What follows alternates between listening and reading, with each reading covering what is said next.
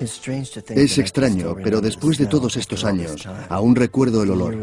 Fue en 1978, no mucho después de mi decimoquinto cumpleaños, y entré en el dormitorio de mi hermano. En una estantería estaban los libros más gordos que teníamos, 24 volúmenes de la Enciclopedia Británica. Cogí con cuidado uno de los libros y busqué en el índice la enfermedad de Hodgkin.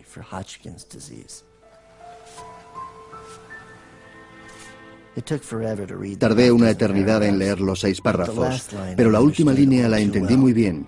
El 75% de las personas que la padecen mueren en cinco años. Sin embargo, yo no he muerto de Hodgkin, aunque el cáncer ya se había extendido del cuello a los pulmones y el bazo. Perdí el bazo en una cirugía y la mayor parte del pelo por la quimioterapia, pero fui afortunado. Clifton Leaf es un superviviente. Nunca olvidará su lucha contra el cáncer. Trabaja en una de las revistas más importantes de Estados Unidos y tiene recuerdos permanentes de la angustia que sufrió. Eso le da derecho a formular ciertas preguntas y desafiar ideas generalmente aceptadas. Pero aunque Clifton Leaf ganó su propia guerra contra la enfermedad, ¿cuántas personas luchan sin esperanza? ¿Cuántas tienen que renunciar a luchar? 1.500 norteamericanos mueren de cáncer diariamente. Como me señaló uno de los investigadores, es como si cada día se hundiera una de las torres del World Trade Center. Un 11 de septiembre cada dos días, pero todos muertos de cáncer. Es una tragedia inimaginable y nadie lo piensa nunca en esa proporción.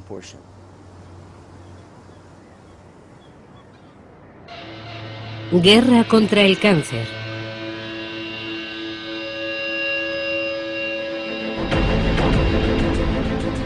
Episodio 1. El cáncer se ha convertido en el azote de la sociedad industrializada y queremos saber el motivo. Cuando le conocimos, Clifton Leaf había estado varios meses viajando por Estados Unidos. Investigaba el progreso de los tratamientos contra el cáncer pero creía en el optimismo de las declaraciones oficiales y no esperaba los resultados que descubrió.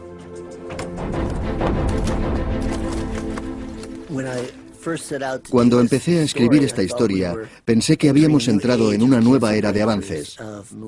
Eso era realmente lo que quería analizar. Pensé que era una buena historia científica y quizás podría publicarla en la revista Fortune. Me parecía muy emocionante porque creía que esa guerra estaba a punto de acabar, pero después de observar las cifras empecé a preguntarme qué era lo que estaba pasando. Y después de hablar con algunos profesionales, descubrí que de hecho no nos iba demasiado bien. Eso lo cambió todo.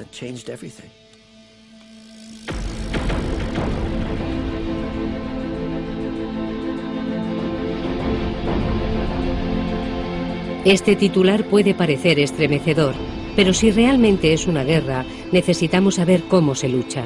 Las rivalidades comerciales dictan la dirección de las investigaciones y los lobbies más influyentes mantienen en secreto las estadísticas. Para entenderlo, debemos retroceder 30 años hasta un momento decisivo en la historia, un momento en el que la política y la ciencia avanzaban hacia un objetivo común.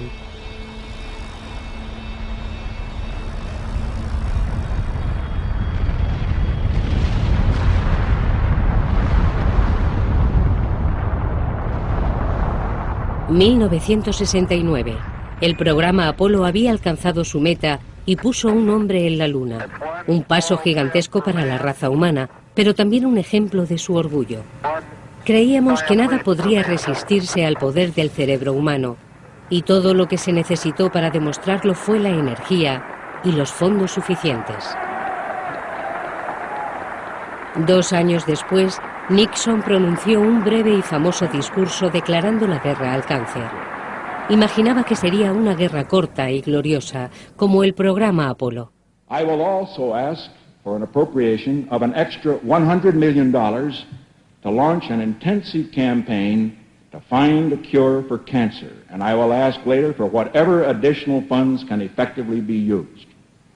The time has come in America when the same kind of concentrated effort that split the atom and took man to the moon should be turned toward conquering this dread disease.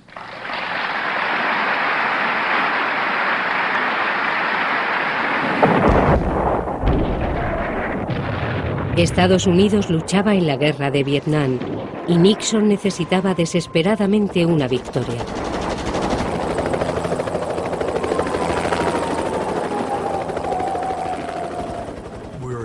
Estábamos en guerra por entonces. Seguíamos luchando en Vietnam, pero creían que podíamos disputar una guerra y encargarnos de otros proyectos al mismo tiempo. Se dijo que era una política de armas y mantequilla. Y la guerra contra el cáncer era un buen ejemplo de esa mentalidad. Se utilizó la terminología de tiempos de guerra. Podríamos resolver ese problema mientras luchábamos. Este vocabulario de guerra pronto captó la atención del público. El cáncer era el enemigo y los medicamentos las armas para combatirlo. Eran seleccionadas por un grupo de doctores que decidían la estrategia. Cada guerra necesita su propaganda.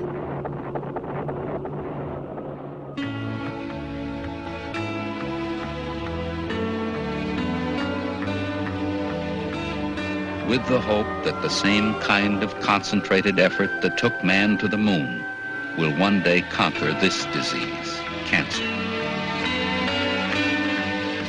Nixon prometió que en un plazo de cinco años descubrirían un tratamiento. Los medios compartían su optimismo.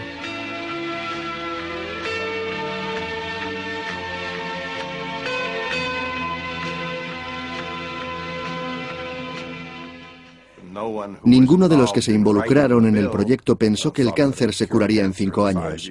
Esa es la clase de información absurda que extendieron los propagandistas y los políticos. Trataban de convencer a la gente de que las cosas eran muy simples. Y el cáncer no es nada simple.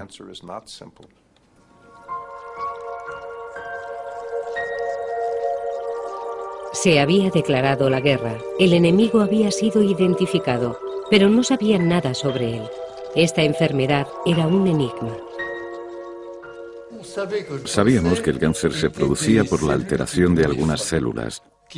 Se volvían anárquicas, como decíamos entonces, y ya no obedecían las leyes de la formación de tejidos. De pronto eran células autónomas, independientes, y se infiltraban en otras células sanas, como una especie de ladrones que se van infiltrando en las casas del vecindario.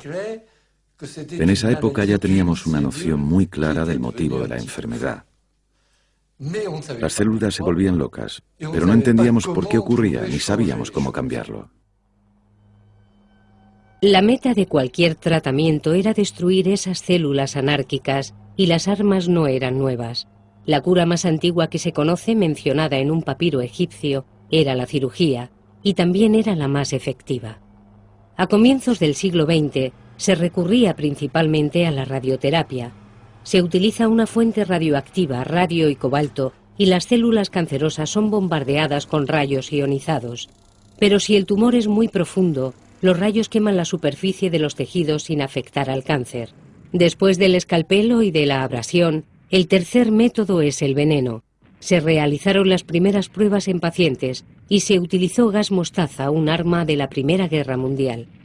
La quimioterapia nació de esos ensayos. Su fin es matar las células cancerosas que van colonizando el cuerpo del paciente, la metástasis.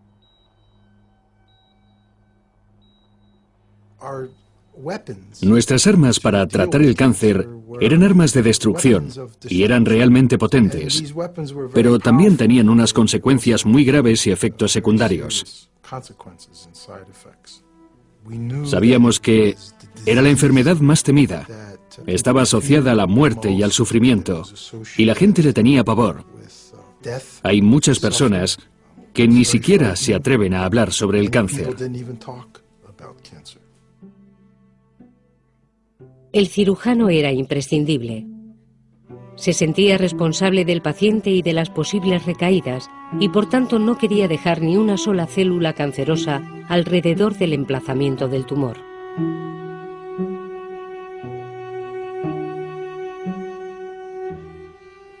En los años 70 se realizaban intervenciones cada vez más extensivas.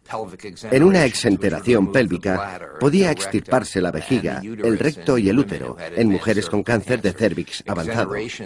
En una exenteración de cara se extirpaban grandes porciones de la cara si el cáncer era avanzado, pero estas operaciones raramente curaban.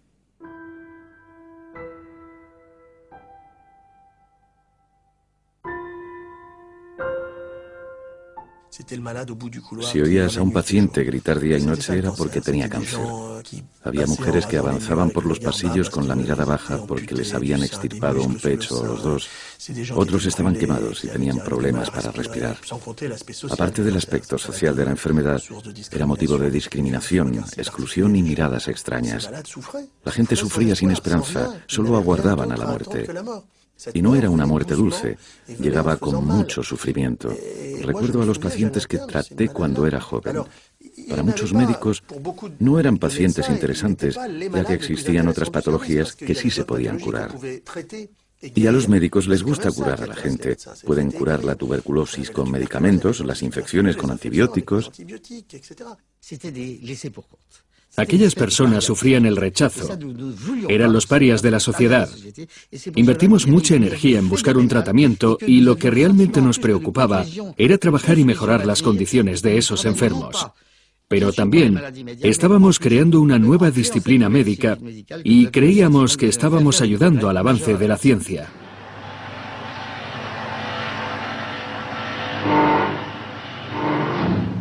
Los casos más dramáticos eran los de los niños. En 1945, todos los niños con cáncer acababan muriendo.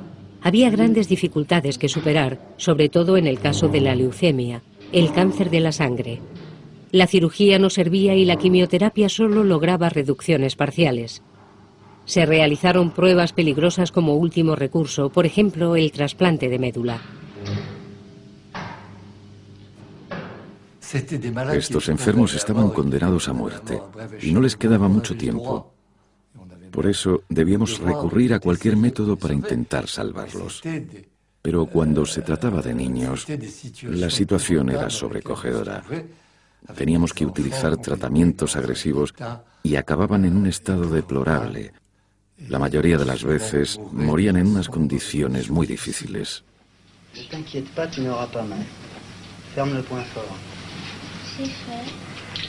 Este niño va a recibir un trasplante de médula ósea. El donante está en un quirófano contiguo. Para reducir la posibilidad de rechazo, el niño es sometido a radiación. Así se eliminan todas sus defensas inmunológicas. Este tratamiento revolucionario fue desarrollado en el Hospital de Villejuif, en Francia, en los años 60. Ahora muchos trasplantes de médula ósea tienen éxito, pero en aquella época los niños no sobrevivían. Resulta muy difícil olvidar a un niño que muere, sobre todo si muere después de una terrible enfermedad y no eres capaz de ayudarle. En 1955, James Holland era miembro del equipo que logró la primera curación con quimioterapia. Atacaron un cáncer de placenta. Aquí, en el Instituto Roosevelt de Nueva York, dedicó toda su energía a tratar a niños con leucemia. Innovó, experimentó y propuso nuevos protocolos.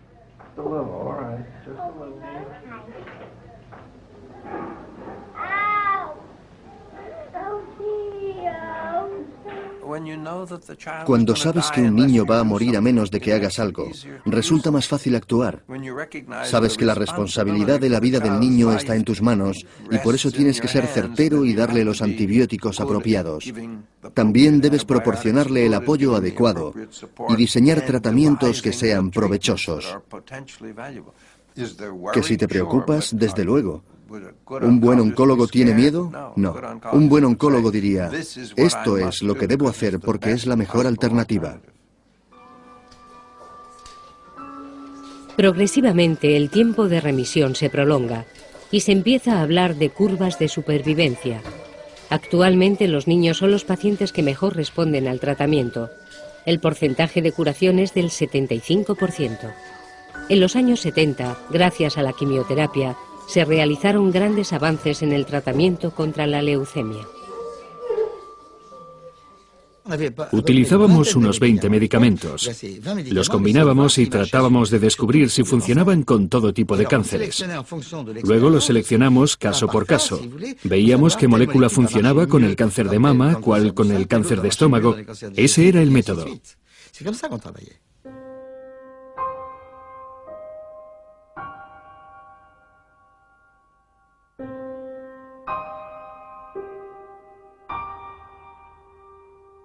Después de los avances contra la leucemia había un nuevo reto, tratar otros tipos de cáncer. Eso requería nuevos productos. Los científicos los buscaron en la naturaleza. Rastrearon los bosques de todo el mundo, investigaron las técnicas de los curanderos y dragaron las profundidades oceánicas. Buscaban una poción mágica que pudiese vencer a esas células locas. En 1975, el Instituto Nacional del Cáncer había analizado 40.000 moléculas. Si una molécula presentaba un efecto anticancerígeno en un animal, entonces se estudiaba su toxicidad y si no era peligrosa, entonces se probaba en las personas. Se realizaban pruebas terapéuticas a gran escala. Hubo cooperación entre Estados Unidos, Europa, Canadá y se convirtió en un asunto de estadísticas. La meta era reunir el mayor número de pacientes posible para respaldar la validez de los experimentos. Solo conocíamos un método. Si un tratamiento no era muy eficaz, añadíamos alguna gente para comprobar si servía. La oncología todavía funciona de esa manera. Trabajamos a ciegas, probando suerte. Se trata de un protocolo contra otro. Pero en algunos países, como Francia, probar nuevos tratamientos confiando solamente en la suerte es moralmente inaceptable. ¿Que si lo censuro? Sí, pero es la única manera de avanzar. La ética no cabe aquí. ¿Y qué le dice a los pacientes? En esa época era diferente. No les decíamos nada. Teníamos que evaluar nuevos medicamentos y probarlos junto con placebos. Había muchos equipos médicos por todo el mundo que estaban dispuestos a participar en esos proyectos. Pero el 50% de los pacientes que trataban ya estaban condenados. Naturalmente, tenía que ser así.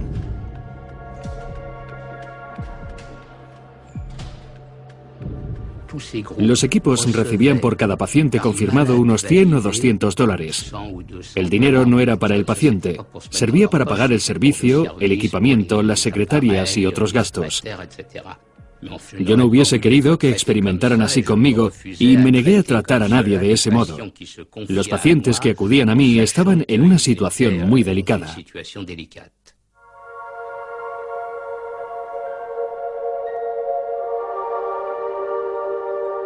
La ciencia avanza a través de ensayos y errores y a veces se detienen en el camino. No obedece a ninguna agenda política. Cinco años después de que se declarase la guerra contra el cáncer, esta enfermedad seguía sin tener tratamiento.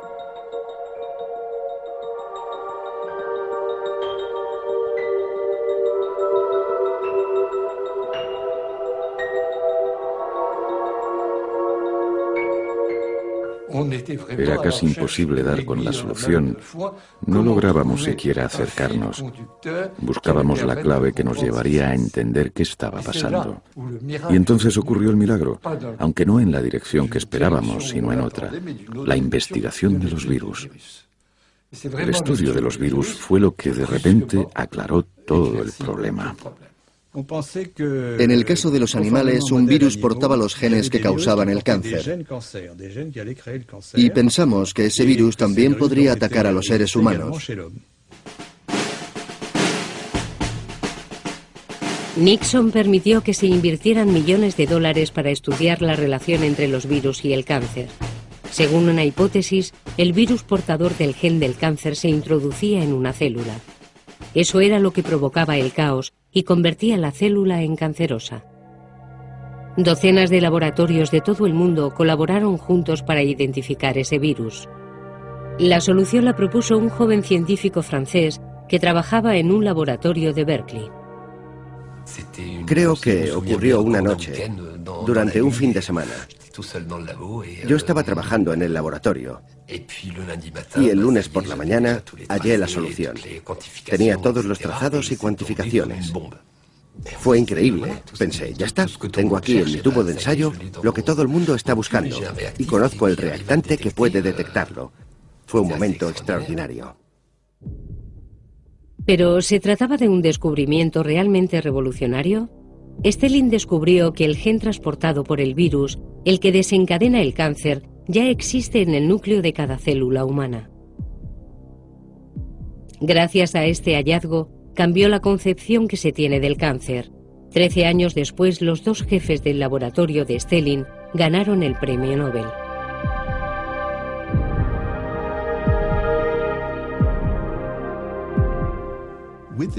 Este descubrimiento y el trabajo de Dominique Steylin en el laboratorio de Barmus y Bishop demostraron que el enemigo procedía de nuestros propios genes, del interior de nuestro cuerpo. No era importado al organismo desde el exterior. La teoría estaba clara. Los genes jugaban el papel principal. Para entenderlo fue necesario penetrar en el núcleo de la célula y desenrollar los filamentos del ADN. Los genes se disponen en hileras a lo largo de la doble hélice. El ser humano presenta entre 20 y 30 mil genes en cada núcleo, y son como los libros en una biblioteca, contienen la información necesaria para que las células hagan su trabajo. Esta información controla todas las funciones celulares, su vida y su muerte. Pero cuando el ADN resulta dañado, los genes se alteran y la célula ya no se comporta normalmente. Si el gen responsable del crecimiento de la célula muta, puede hacer que ésta se multiplique de un modo impredecible. Así es como se origina el cáncer.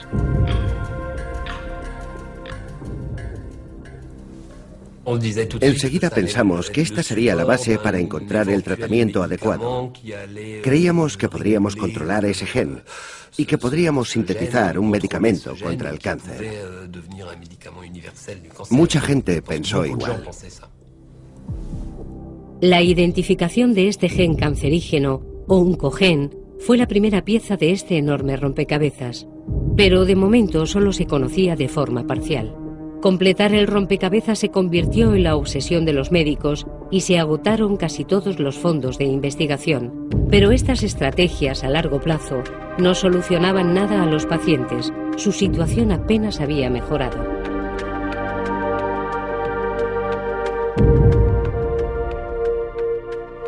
La ciencia requiere su tiempo.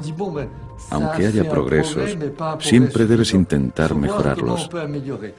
Y entonces nos dimos cuenta de algo sorprendente. Podíamos prevenir la aparición del cáncer. En esta guerra se abrió de pronto otro frente y se utilizó un arma distinta, la de la prevención. Prevenir la aparición de ciertos tipos de cáncer es posible desde hace más de 20 años. En 1954 se publicó el estudio de Richard Doll, un epidemiólogo inglés, había seguido el trabajo de 40.000 médicos durante tres años y demostró que existía un vínculo evidente entre el cáncer de pulmón y el hábito de fumar. Pero durante mucho tiempo se ignoraron estos resultados. El lobby del tabaco se defendió.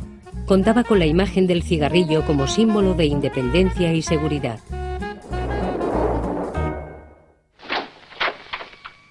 Solo cuando se investigaron nuevos tratamientos se encontraron problemas relacionados con el tabaco. Existía un modo de reducir las terribles cifras de mortalidad. Las campañas más contundentes se realizaron en Estados Unidos e Inglaterra.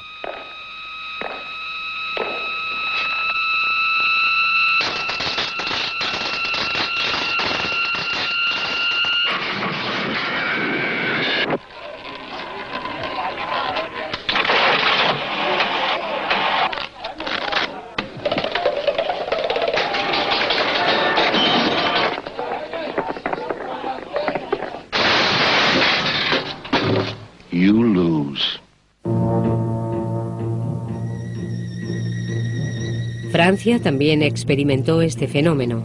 En 1900 se consumían 2.000 millones de cigarrillos al año. En 1975 la cifra había aumentado a 90.000 millones. La oncología había dado un paso más.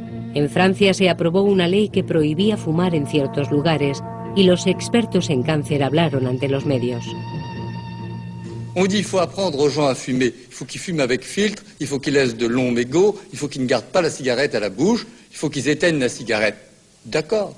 Mais tout ça, c'est des petits palliatifs, c'est rien du tout par rapport au fait essentiel qui est cette quantité de substances toxiques qu'une seule cigarette accumule dans le poumon. Une seule cigarette fait baigner le poumon pendant 15 minutes dans une atmosphère extrêmement toxique.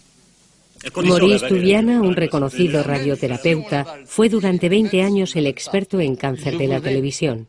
Como portavoz oficial del mundo de la medicina, dejó de lado ciertos factores relacionados con la contaminación y concentró sus esfuerzos en la batalla contra el tabaco y en la detección precoz. Vous avez le droit, en fumant, de sacrifier 5 ou 10 ans de votre vie, mais est-ce que vous avez le droit de supprimer 5 ou 10 ans de la vie de vos enfants al principio fuimos muy criticados. Nos trataban como si fuésemos un grupo de intransigentes. Incluso hubo médicos, algunos muy conocidos, que no eran imparciales y que declaraban, el tabaco no es un producto peligroso. Lo que dicen es una exageración. No se trata de un problema real. Anything can be considered harmful. Applesauce is harmful if you get too. I don't think many people are dying from applesauce. They're not eating that much. People are smoking a lot of cigarettes. Well, uh, let me say it this way.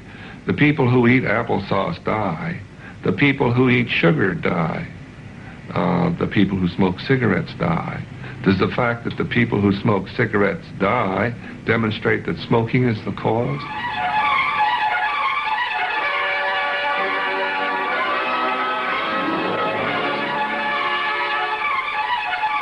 El testimonio de este médico fue tomado de un documental de la televisión británica, pero se prohibió su emisión tras las presiones de la empresa tabaquera Philip Morris. Se parodiaron los anuncios de Marlboro en los que se mostraba un desgarrador retrato de cowboys afectados de cáncer. La defensa de Philip Morris fue muy simple. Un grupo de médicos estaba actuando con absoluto cinismo. You must remember that it was not too long ago in this country that they said cigarettes cause tuberculosis. Well, the tragedy of science was that they literally quit looking for the real cause of TB. You know, seven states in the, in the United States outlawed the sale of cigarettes as recently as the 1920s because they were sure they caused tuberculosis. Of course, later they found they had nothing to do with tuberculosis. Uh, how many people died as a result of that? That's what I think is very serious indeed. La respuesta de la industria del tabaco fue adoptada por todas las demás industrias implicadas más adelante en casos de cáncer. Había que minimizar la gravedad y citar las dudas científicas sobre esta investigación. La industria del amianto no fue una excepción. Durante mucho tiempo el amianto fue ignorado por aquellos que predicaban la prevención. Y mientras tanto, muchos obreros morían de mesotelioma, un tipo de cáncer que afecta a los pulmones y que está causado por el polvo de amianto. En empresas como Jones Manville, los trabajadores organizaron huelgas y manifestaciones, exigían que el cáncer fuera reconocido como uno de los riesgos de su trabajo y protestaron contra el silencio de la sociedad médica.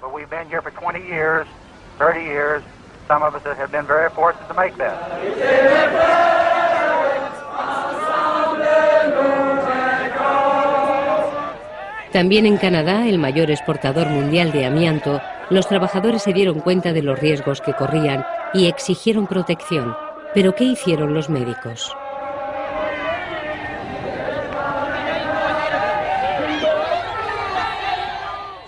No sé qué podríamos haber hecho nosotros como expertos en cáncer.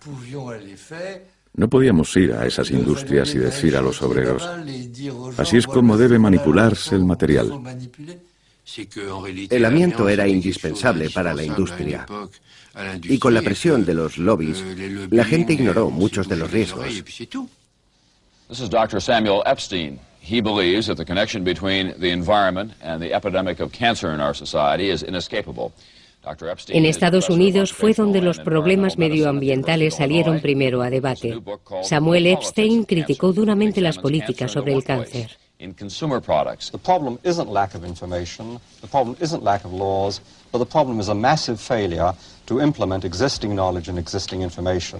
And the reasons for this are frankly political and economic and not scientific. En los años 70 y 80 se invirtió muchísimo dinero en el Instituto Nacional del Cáncer. La gente estaba impresionada. Sin embargo, muchas personas y muchos científicos seguían demostrando una gran indiferencia ante el tema de la prevención. Pero el número de enfermos de cáncer aumentaba y muchos de los casos parecían estar relacionados con el tabaco. Entonces surgieron muchas preguntas. The problem is that it might, just might, kill humans too.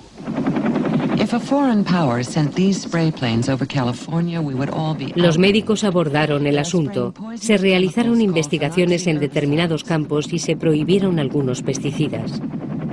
El escándalo se trasladó al estado de Nueva York. En los años 50, una empresa electroquímica había enterrado sus residuos en un lugar llamado Love Canal. La zona fue rellenada con tierra y vendida por un dólar. Más tarde se construyeron casas y una escuela. En 1977 comenzaron las anomalías. Los niños de la escuela sufrían cáncer. Hubo casos de malformaciones congénitas y aumentó considerablemente el número de abortos. En el subsuelo se encontraron 82 productos químicos diferentes. Hubo una investigación y se recurrió al comité del Senado presidido por Edward Kennedy. Love Canal fue un lugar polémico en aquellos años. I can't believe that people in power are doing nothing, and we are still there. I'm sick of being a guinea pig. I want out. Test me later, but my God, get me out now and my kids. And we live and breathe this every day. I just want someone to do something and help us so we can end this tragedy and learn how to clean it up and set the precedents because Love Canal is not last, it's first of many. Los proyectos de investigación estaban listos. Era el momento de los ecologistas. Pero una política agitada estaba a punto de cambiar las cosas. Ronald Reagan, en plena campaña y adscrito al nuevo liberalismo económico, atacó cualquier cosa que obstruyera la iniciativa empresarial. Tenía como objetivo la Agencia de Protección Medioambiental.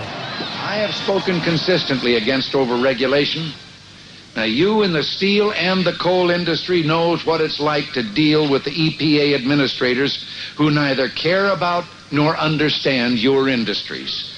Those are the people that if they had their way, you and I would have to live in rabbit holes or bird's nests. Una vez elegido, Reagan cumplió algunas de sus promesas. Recortó el presupuesto de la Agencia de Protección del Medio Ambiente en un 60%, redujo los fondos para investigación y apartó a algunos científicos de la administración. Yo era el primero de la lista, y también mi amigo Matthew Methelson, de Harvard. Habíamos luchado por la misma causa. Presionamos a la administración para que prohibieran el uso de la gente naranja en Vietnam. Junto a mi nombre y al de Methelson ponía subversivos, mantenerlos apartados de cualquier proyecto. Después de eso cortaron mis fondos. Antes estaba financiado por el Instituto Nacional del Cáncer y también por el Instituto Nacional del Medio Ambiente, Salud y Ciencia. Pero me retiraron toda la financiación y ya no pude continuar con mis investigaciones. El gobierno de Reagan favoreció la desregulación económica, dando prioridad a la iniciativa particular. Y en este contexto, Richard Doll y Richard Peto publicaron un estudio sobre las causas del cáncer. Según sus descubrimientos, el tabaco era responsable del 30% de los cánceres, el alcohol del 12%, la comida del 35% y los virus del 15%. La contaminación y exposición en el puesto de trabajo se reducían solo a un 6% de casos. Se enfatizaba sobre todo en la responsabilidad individual. Al mismo tiempo, el desarrollo de nuevas tecnologías llevó a los laboratorios farmacéuticos al campo de batalla. Se consideraba que habían mostrado poco interés por el cáncer. La publicidad se centró en esta enfermedad y se volvió más directa. Todo el organismo era susceptible de sufrir cáncer.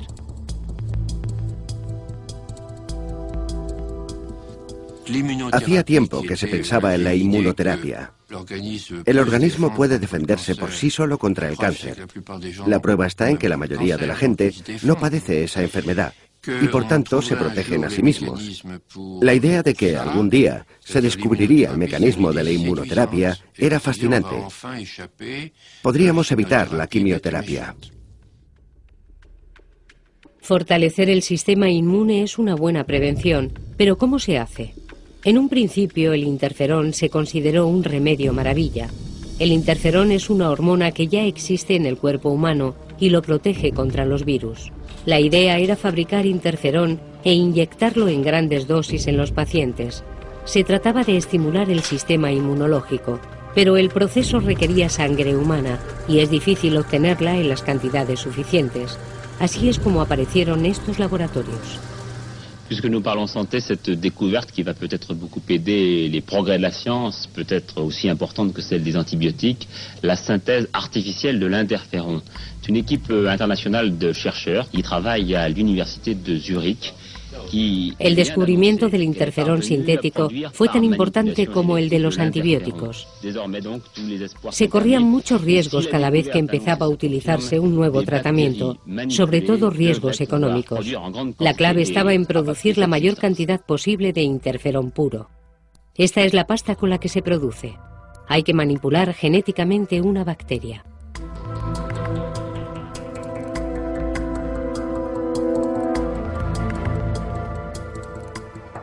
Después empezaron a realizarse experimentos con medicamentos. La noticia llegó de la Universidad de Texas en enero de 1981. Jordan Guterman, experto en cáncer, anunció que las pruebas con interferón se llevarían a cabo con 16 pacientes voluntarios. Seven of those 16 patients the initial study with pure synthetic interferon uh, achieved regression of far advanced cancer. La rapidez del tratamiento fue sorprendente. Guterman tenía un contrato con dos laboratorios, Hotman y Genenten, que le suministraron este producto sumamente costoso. Las cuestiones éticas se dejaron a un lado. El ganador sería el que llegara primero. Incluso los pacientes fueron invitados al circo de los medios. Oh, I feel it's a, miracle drug, and I hope it's available to the to, to, to the whole world eventually. Aquí vemos cómo se prepara el producto. Pensaron que el fin del cáncer estaba cerca, pero la decepción siguió al entusiasmo inicial. El interferón tiene efectos secundarios extremadamente tóxicos y solo es efectivo en dos tipos de cáncer.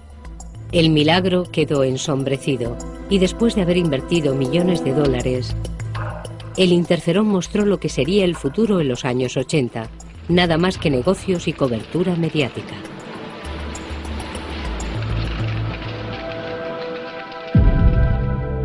En cualquier guerra se intentan atravesar las líneas enemigas con incursiones audaces y maniobras inesperadas para cambiar de lado la suerte. Steven Rosenberg tenía la mentalidad de un general. Lanzaba ofensivas repentinas. Era intuitivo, rápido y amigo de los medios, pero este brillante cirujano era conocido sobre todo por haber operado de cáncer al presidente Reagan en el verano de 1985. Hola, ¿qué tal está? No, por favor, siéntese. ¿Cómo está? ¿Mejor? Me alegro. Creo que todo marcha bien. Está siguiendo el tratamiento apropiado y el progreso es espectacular. Desde luego, ahora me siento muy bien. Eso es estupendo. Hasta luego. Tengo colgada en la pared de mi despacho una cita de John Hunter. Fue un brillante cirujano del siglo XVII que dijo, la cirugía es como un salvaje armado. Intenta obtener por la fuerza lo que el hombre civilizado obtendría con estrategia. Yo quería desarrollar nuevas estrategias, no realizar operaciones agresivas. Las estrategias pueden destruir el cáncer, incluso en las zonas por las que se ha extendido.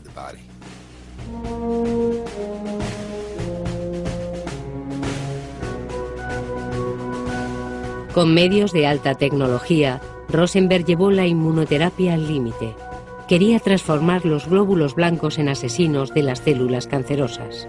En el laboratorio, combinó la interleucina 2, una hormona del sistema inmune, con los glóbulos blancos del enfermo.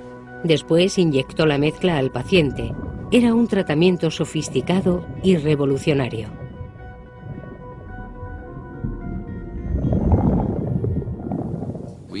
Habíamos tratado a 66 pacientes de cáncer avanzado, utilizando nuestra propuesta de inmunoterapia. Calculamos formas de utilizar la interleucina 2 en los pacientes, pero el nuevo método no funcionó en ninguno de ellos. Todos murieron. Sin embargo, nunca olvidaré al paciente número 67.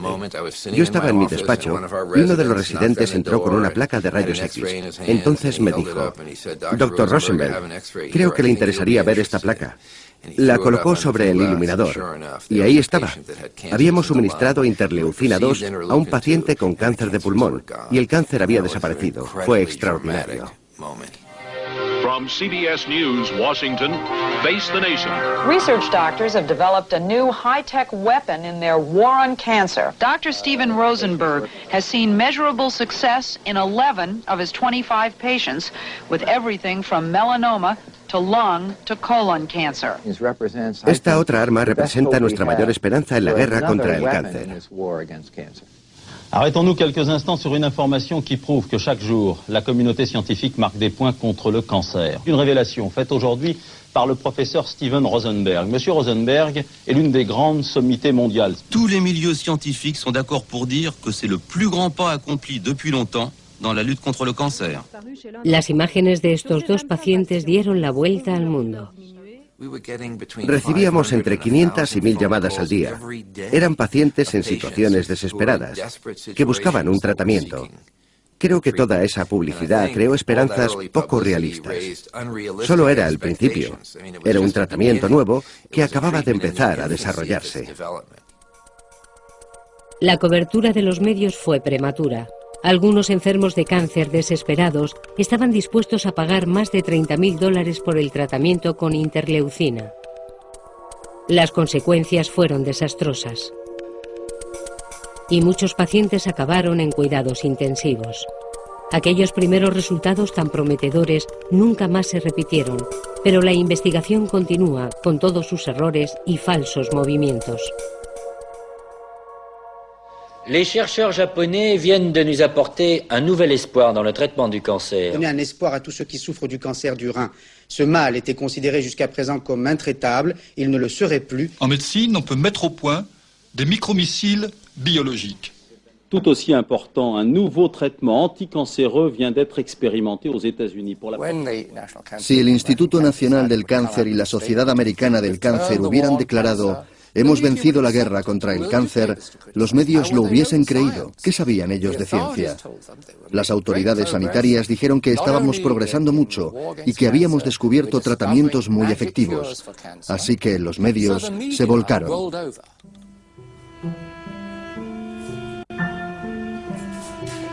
Irónicamente, y a pesar del optimismo de la prensa, el verdadero progreso llegó de un antiguo método, la cirugía. En la década de los 80, la cirugía del cáncer de mama era todavía algo radical, pero esta intervención era necesaria para determinar si el tumor era maligno o no. En caso de serlo, el cirujano amputaba el pecho, los músculos pectorales y los canales linfáticos.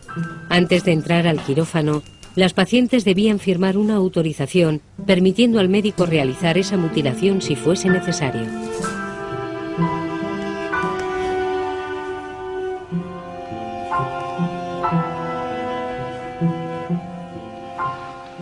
I woke up from the surgery while still on the operating table. I remember that it was a very large bandage, and I was conscious enough to know that it was covering my whole chest area, not just a little band-aid that might have been covering where a lump was removed. And I said to him, you had to do the radical, didn't you? And he said to me, yes, we did.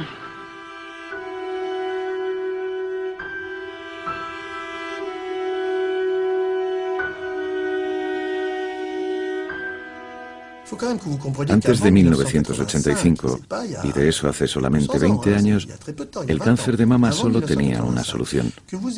Ya hubiese un tumor pequeño de poco más de un centímetro o uno más grande de hasta 15 centímetros, el procedimiento era el mismo, la extirpación del pecho. Las mujeres que se hacían las pruebas sabían que si se encontraba algo, serían mutiladas.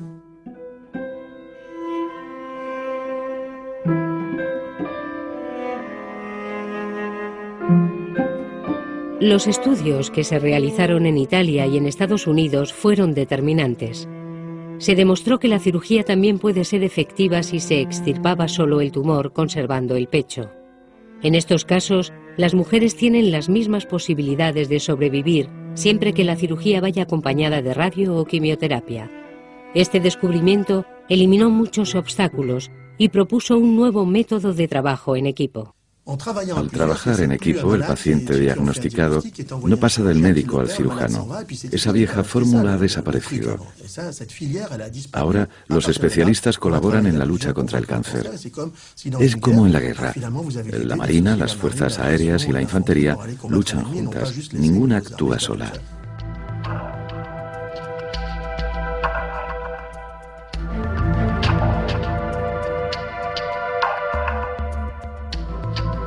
La siguiente batalla se libraría en lo más profundo de la célula. El plan era utilizar armas que no se hubiesen probado anteriormente y atacar lo intocable, el núcleo de nuestra identidad biológica. ¿Quién se atrevería a entrar en nuestros genes? Los equipos se preparaban, pero ya habían pasado los años 70 y se requería autorización. De nuevo, Steven Rosenberg demostró su audacia. Deseaba ser el primero en probar las nuevas técnicas y adentrarse en lo desconocido.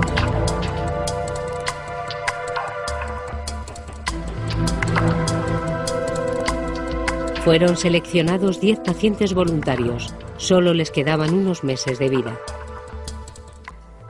Estábamos desarrollando la inmunoterapia y exploramos muchos métodos diferentes para mejorarla. Algunos eran impresionantes. Intentamos modificar genéticamente las células inmunes del cuerpo, los linfocitos, y así mejorar su eficacia en la lucha contra el cáncer. Por primera vez, teníamos las herramientas para introducir genes extraños en las células.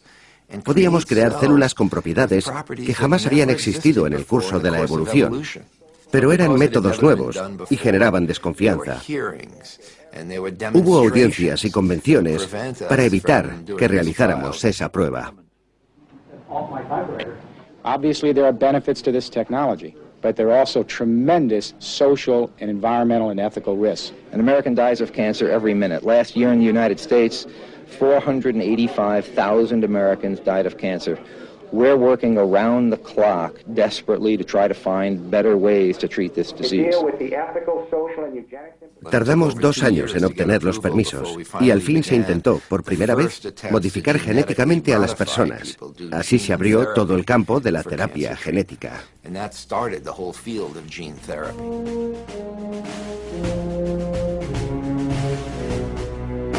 La terapia genética es una operación mecánica. La idea es reemplazar una pieza defectuosa, el gen mutado que origina el cáncer, por una pieza nueva, un gen que funcione correctamente. Millones de virus son inyectados al paciente y estos transportan los genes reparados al núcleo de la célula.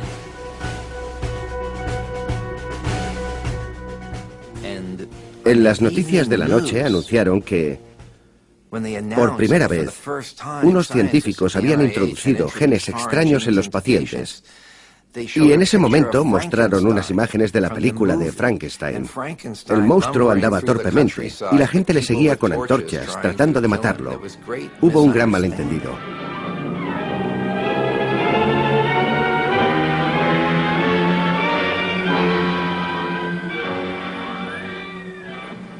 Una célula cancerosa almacena demasiados genes inestables.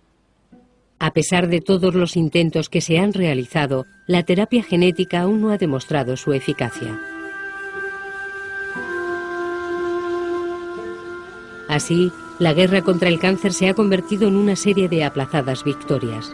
Las armas son cada vez más específicas y costosas, las inversiones cada vez más abultadas. Sin embargo, los resultados siguen defraudando las expectativas de los pacientes y de sus familias.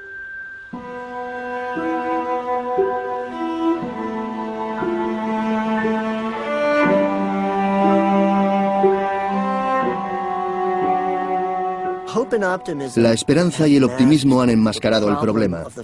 La verdad es que aún no hemos logrado nada decisivo y algo ha cambiado en el modo de tratar a los pacientes. Por eso necesitamos fe, necesitamos confianza y necesitamos centrarnos en los aspectos positivos. De lo contrario, todo el mundo se desanimará y no nos sentiremos capaces de enfrentarnos a este problema. Pero eso tampoco debe cegarnos. Muchas cosas se han perdido y eso es muy grave.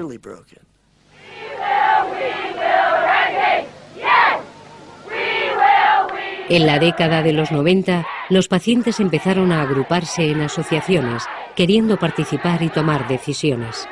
Ya fuera solicitando fondos o proponiendo nuevas formas de continuar la lucha, los pacientes se convirtieron en piezas clave en esta guerra. El cáncer tomó las calles, convirtiéndose en un problema de toda la sociedad.